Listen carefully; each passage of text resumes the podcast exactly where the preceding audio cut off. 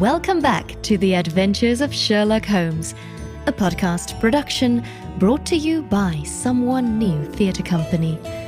We hope that you enjoy this episode The Boscombe Valley Mystery, Part 2.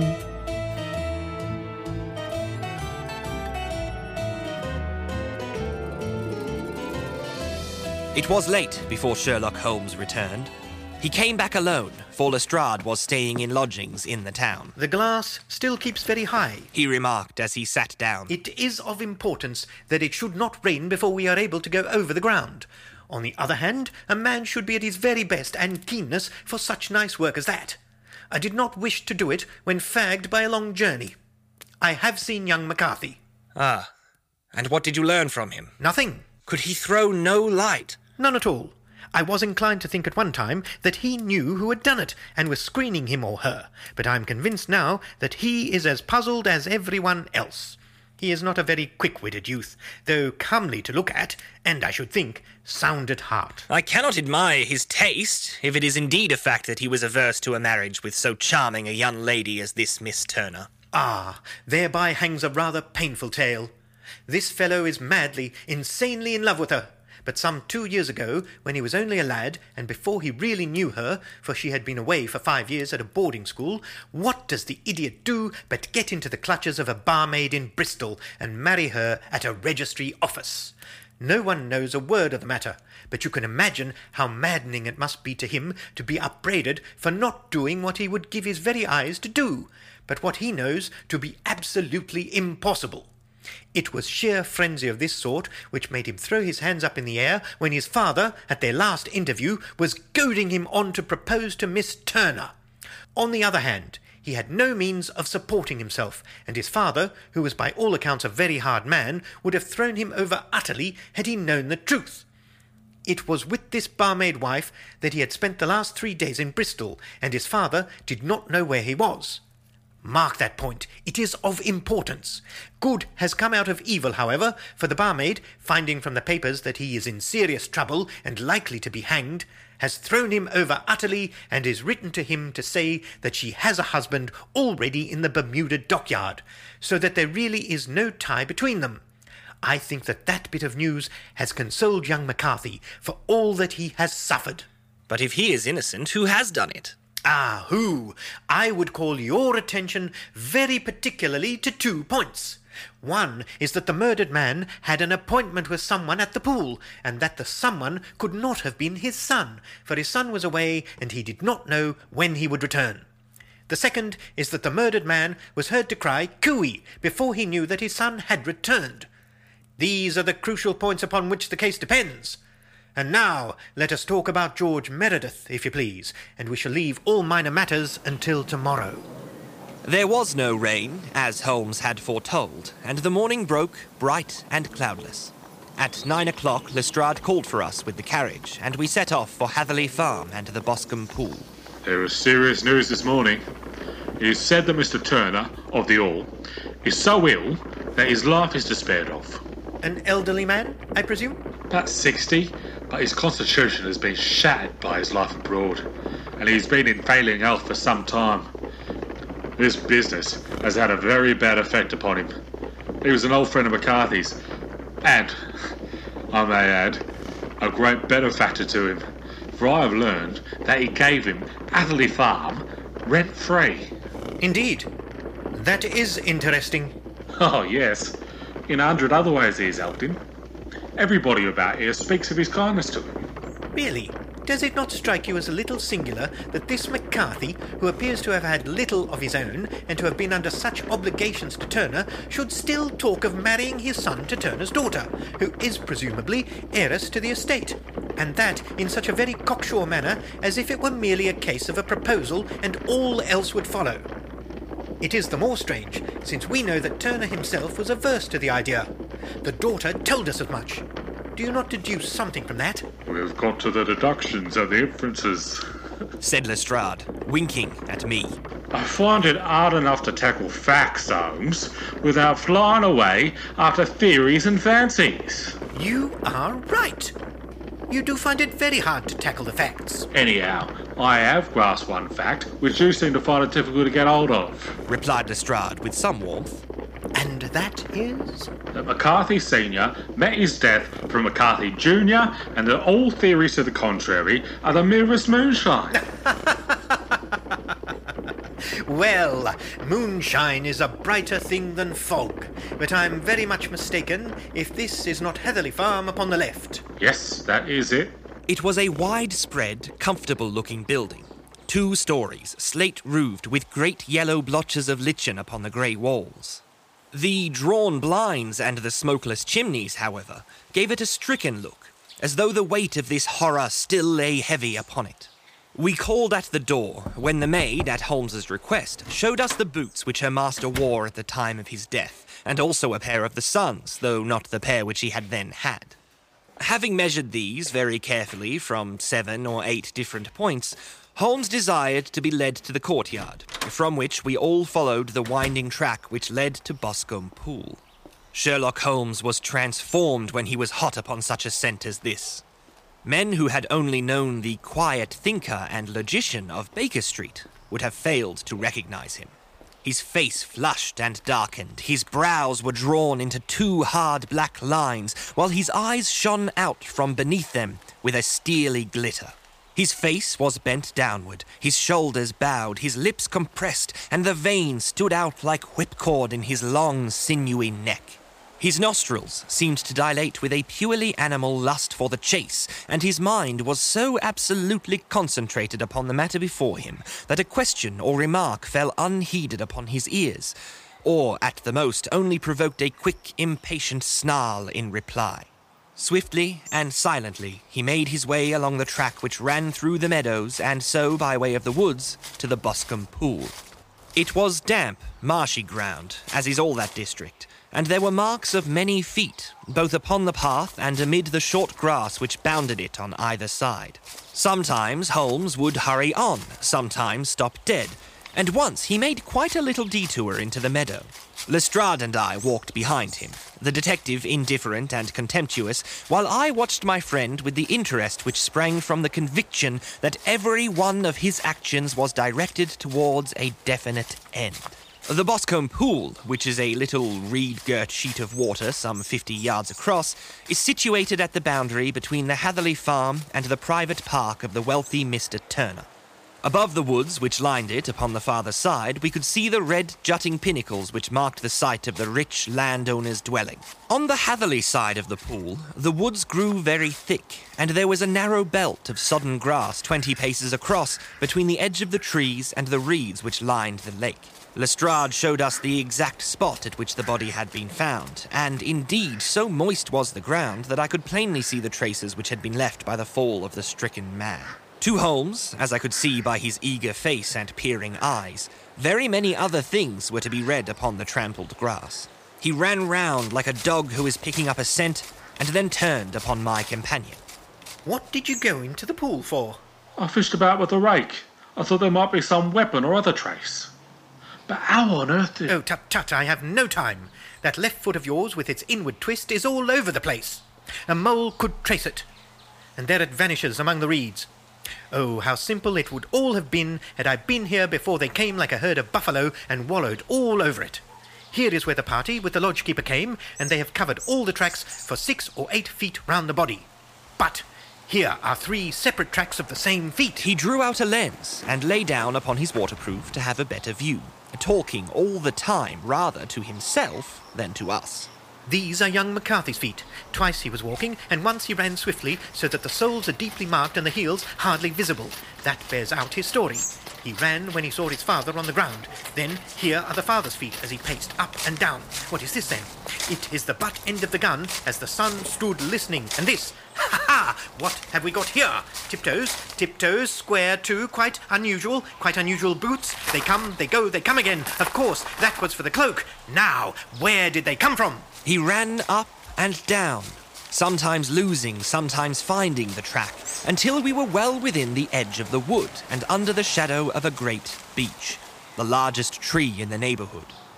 Holmes traced his way to the farther side of this and lay down once more upon his face with a little cry of satisfaction. For a long time he remained there, turning over the leaves and dried sticks, gathering up what seemed to me to be dust into an envelope, and examining with his lens not only the ground, but even the bark of the tree as far as he could reach. A jagged stone was lying among the moss, and this also he carefully examined and retained. Then he followed a pathway through the wood until he came to the high road, where all traces were lost. It has been a case of considerable interest. He remarked, returning to his natural manner. I fancy that this grey house on the right must be the lodge. I think that I will go in and have a word with Moran, and perhaps write a little note. Having done that, we may drive back to our luncheon. You may walk to the cab, and I shall be with you presently. It was about ten minutes before we regained our cab and drove back into Ross, Holmes still carrying with him the stone which he had picked up in the wood. This may interest you, Lestrade. He remarked, holding it out. The murder was done with it. I see no marks. There are none. How do you know then? The grass was growing under it. It had only lain there a few days. There was no sign of a place whence it had been taken. It corresponds with the injuries. There is no sign of any other weapon. And the murderer? Is a tall man, left-handed, limps with the right leg, wears thick-soled shooting boots and a grey cloak, smokes Indian cigars, uses a cigar holder, and carries a blunt penknife in his pocket. There are several other indications, but these may be enough to aid us in our search. I am afraid that I am still a skeptic. Theories are all very well, but we have to deal with an hard-headed British jury. Nous verrons. You work your own method, and I shall work mine. I shall be busy this afternoon, and shall probably return to London by the evening train. And leave your case unfinished. No, finished. But the mystery. It is solved. Who was the criminal then? The gentleman I describe. But who is he? Surely it would not be difficult to find out. This is not such a populous neighbourhood. Lestrade shrugged his shoulders. I am a practical man, and I really cannot undertake to go about the country looking for a left-handed gentleman with a game leg. I shall become the laughing stock of Scotland Yard. All right. I have given you the chance. Here are your lodgings. Goodbye. I shall drop you a line before I leave. Having left Lestrade at his rooms, we drove to our hotel, where we found lunch upon the table. Holmes was silent and buried in thought with a pained expression upon his face, as one who finds himself in a perplexing position. Look here, Watson. He said when the cloth was cleared. Just sit down in this chair and let me preach to you for a little. I don't know quite what to do, and I should value your advice. Light a cigar and let me expound. Pray do so. Well, now, in considering the case, there are two points about young McCarthy's narrative which struck us both instantly, although they impressed me in his favour and you against him. One was the fact that his father should, according to his account, cry cooee before seeing him. The other was his singular dying reference to a rat. He mumbled several words, you understand, but that was all that caught the son's ear. Now, from this double point, our research must commence, and we will begin it by presuming that what the lad says is absolutely true. What of this cooee, then? Well, obviously, it could not have been meant for the son. The son, as far as he knew, was in Bristol. It was mere chance that he was within earshot. The cooee was meant to attract the attention of whoever it was that he had the appointment with. But cooee is a distinctly Australian cry, and one which is used between Australians. There is a strong presumption that the person whom McCarthy expected to meet him at Boscombe Pool was someone who had been in Australia. What of the rat, then? Sherlock Holmes took a folded paper from his pocket and flattened it out on the table. This is a map of the colony of Victoria. I wired to Bristol for it last night. He put his hand over part of the map. What do you read? A rat. And now. He raised his hand. Ballarat. Ballarat. Quite so. That was the word the man uttered, and of which his son only caught the last two syllables. He was trying to utter the name of his murderer, so and so of Ballarat. It is wonderful. It is obvious. And now you see, I had narrowed the field down considerably. The possession of a grey garment was a third point, which, granting the son's statement to be correct, was a certainty. We have come now, out of mere vagueness, to the definite conception of an Australian from Ballarat with a grey cloak, Certainly.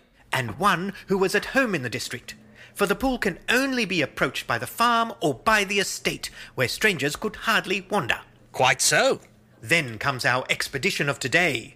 By an examination of the ground, I gained the trifling details which I gave to that imbecile Lestrade as to the personality of the criminal. But how did you gain them? You know my method. It is founded upon the observation of trifles. His height, I know that you might roughly judge from the length of his stride. His boots, too, might be told from their traces. Yes, they were peculiar boots. But his lameness. The impression of his right foot was always less distinct than his left. He put less weight on it. Why? Because he limped. He was lame.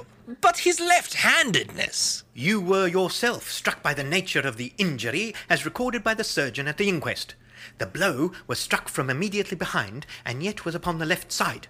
Now, how can that be unless it were by a left handed man? He had stood behind that tree during the interview between the father and son. He had even smoked there. I found the ash of a cigar, which my special knowledge of tobacco ashes enables me to pronounce it as an Indian cigar. I have, as you know, devoted some attention to this and written a little monograph on the ashes of 140 different varieties of pipe, cigar, and cigarette tobacco. Having found the ash, I then looked round and discovered the stump among the moss, where he had tossed it.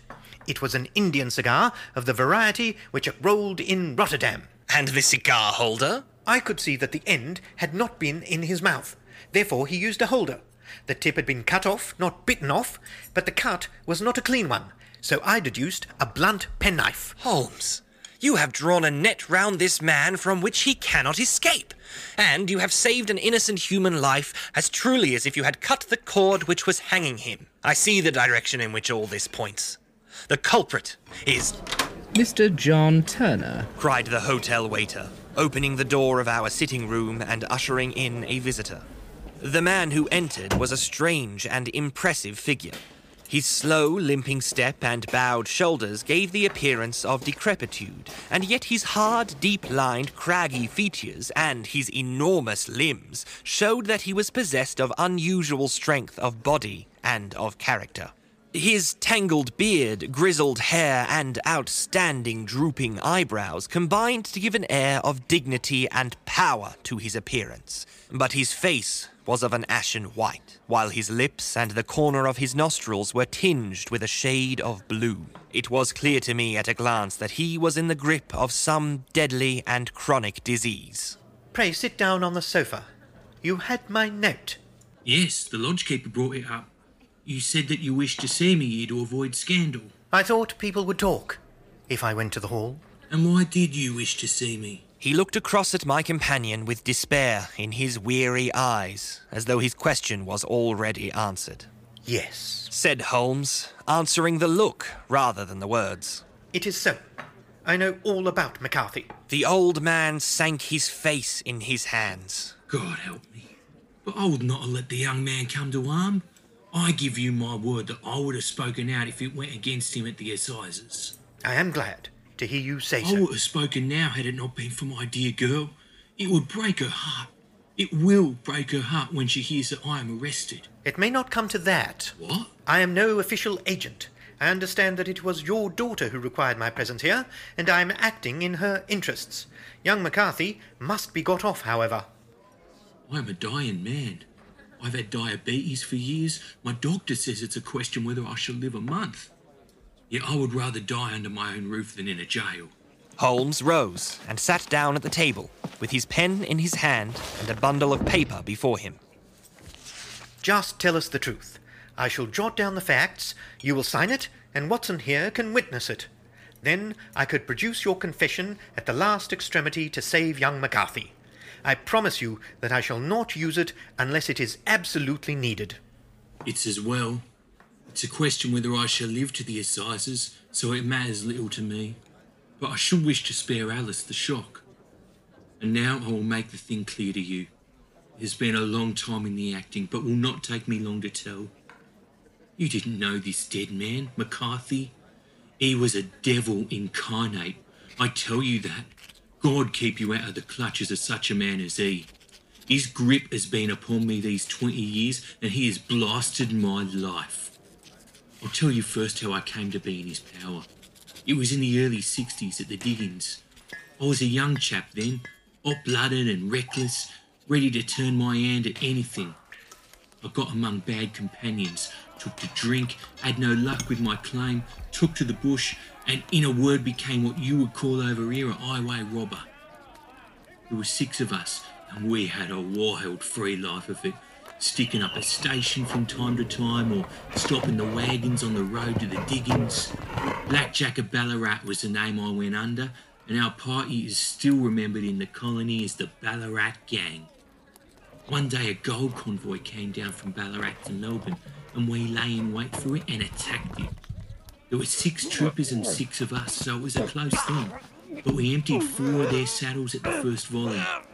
Three of our boys were killed, however, before we got the swag.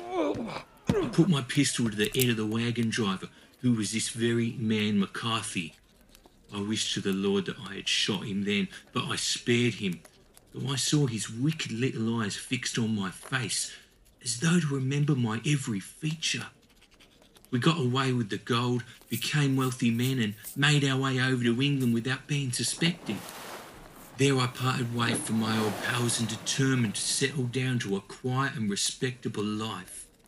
I bought this estate, which chanced to be in the market, and I set myself to do a little good with my money, to make up for the way in which I had earned it. I married too, and though my wife died young, she left me my dear little Alice. Even when she was just a baby, her wee hand seemed to lead me down the right path as nothing else had ever done. In a word, I turned over a new leaf and did my best to make up for the past. All was going well when McCarthy laid his grip upon me. I'd gone up to town about an investment and I met him in Regent Street with hardly a coat to his back or a boot to his foot. Here we are, Jack, says he, touching me on the arm. We'll be as good as a family to you. There's two of us, me and my son, and you can have the keeping of us. If you don't, it's a fine law-abiding country, is England, and there's always a policeman within hail. Well, down they came to the West Country. There was no shaking them off, and there they have lived rent-free on my best land ever since. There was no rest for me, no peace, no forgetfulness. Turn where I would, there was his cunning, grinning face at my elbow. It grew worse as Alice grew up, for he soon saw I was more afraid of her knowing my past than the police. Whatever he wanted, he must have, and whatever it was, I gave him without question land, money, houses, until at last he asked a thing which I could not give. He asked for Alice. His son, you see, had grown up, and so had my girl, and I was known to be in weak health. It seemed a fine stroke to him that his lad should step into the old property. But there I was firm. I would not have his cursed stock mixed with mine. Not that I had any dislike to the lad, but his blood was in him, and that was enough. I stood firm. McCarthy threatened. I braved him to do his worst. We were to meet at the pool midway between our houses to talk it over. When I went down there, I found him talking with his son, so I smoked a cigar and waited behind a tree until he should be alone. But as I listened to his talk, all that was black and bitter in me seemed to come uppermost. He was urging his son to marry my daughter with as little regard for what she might think as if she were a slut from off the streets. It drove me mad to think that I and all that I held most dear should be in the power of such a man as this. Could I not snap the bond? I was already a dying and desperate man. Though clear of mind and fairly strong of limb, I knew that my own fate was sealed. But my memory and my girl, both could be saved if I could silence that foul tongue. I did it, Mr. Holmes. I would do it again. Deeply as I have sinned, I have led a life of martyrdom to atone for it. But that my girl should be entangled in the same meshes which held me was more than I could suffer. I struck him down with no more compunction than if he had been some foul and venomous beast. His cry brought back his son, I had gained the cover of the wood, though I was forced to go back to fetch the cloak which I had dropped in my flight. That is the true story, gentlemen, of all that occurred.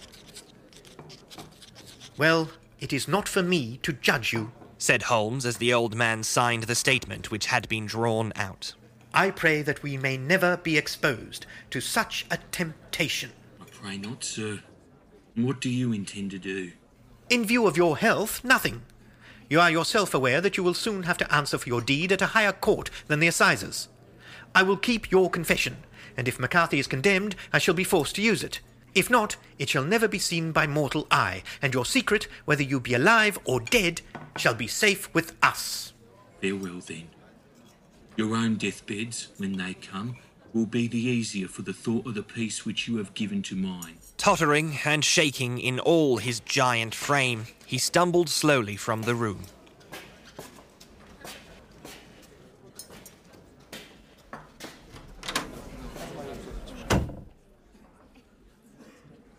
God help us. said Holmes after a long silence. Why does fate play such tricks with poor helpless worms? I never hear of such a case as this that I do not think of Baxter's words and say, There but for the grace of God goes Sherlock Holmes. James McCarthy was acquitted at the assizes on the strength of a number of objections which had been drawn out by Holmes and submitted to the defending counsel. Old Turner lived for seven months after our interview, but he is now dead. And there is every prospect that the son and daughter may come to live happily together in ignorance of the black cloud which rests upon their past.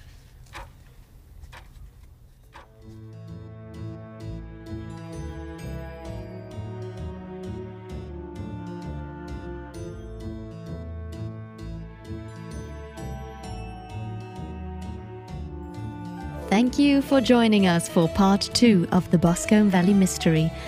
This episode featured the voices of Stephen Georgiadis as Sherlock Holmes, Shannon Nichols as Dr. John H. Watson, and they are joined by Matt Young as Inspector Lestrade, Greg Shawcross as John Turner, and Connor Punch as the hotel waiter. Join us for the five orange pips in our next episode.